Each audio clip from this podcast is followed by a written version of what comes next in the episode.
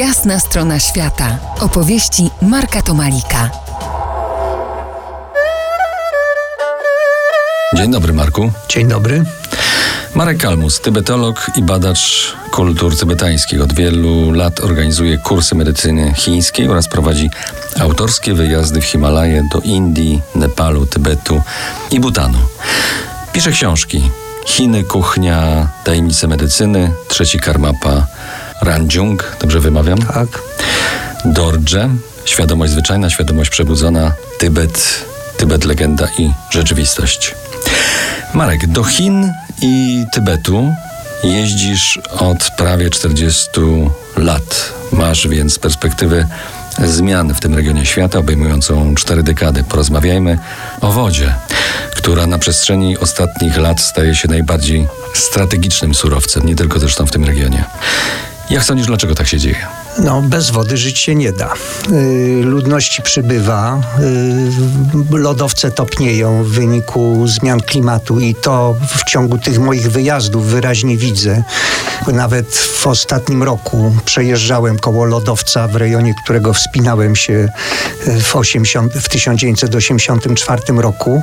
Nie Lodowiec ma. cofnął, nie, no jest, bo to jest największy lodowiec tego rejonu w Zanskarze. Yy, natomiast cofnął się prawie pół kilometra.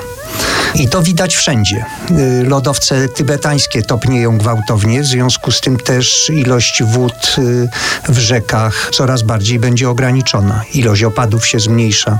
Idzie złe z braku wody. E, Pamiętasz, ile tych wielkich rzek wypływa z Tybetu? Zależy, co uważamy za wielkie rzeki. Z tych największych, idąc od wschodu, mamy żółtą rzekę, czyli Huangho. Następnie mamy Yangtze z dopływami. To wszystko wypływa z Tybetu. Na południowy wschód wypływają trzy wielkie, największe rzeki Indochin. To jest y, Salwin, Mekong i Irrawaddy, które wszystkie też z Tybetu wypływają, z Tybetu wschodniego. Y, Następnie mamy dwie wielkie y, rzeki, to jest Brahmaputra, która to jest największa zarazem rzeka Tybetu, która płynie przez cały Tybet od zachodu po wschód i przebija się przez Himalaje i wypływa do Assamu, a deltę ma w Bangladeszu oraz y, Ganges, którego dopływy y, są również z, z rejonów tybetańskich. No i na, najbardziej na zachód, płynącą na południe mamy Indus y, z, z całymi dopływami, czyli tak zwany Pendżab, pięciorzecze, bo pięć wielkich rzek y, tworzy Pendżab z Indusem na czele. I w dorzeczu tych rzek mieszka prawie No, prawie Połowa. połowa. ludności świata. Także tu naprawdę nie ma żartów i budowa na przykład tam, czy, czy powodzie, czy niedobór wody w tych rzekach, to jest kataklizm dla ogromnej ilości ludności. Za kilkanaście minut wrócimy do rozmowy o wodzie w Chinach. Zostańcie z nami po jasnej stronie świata.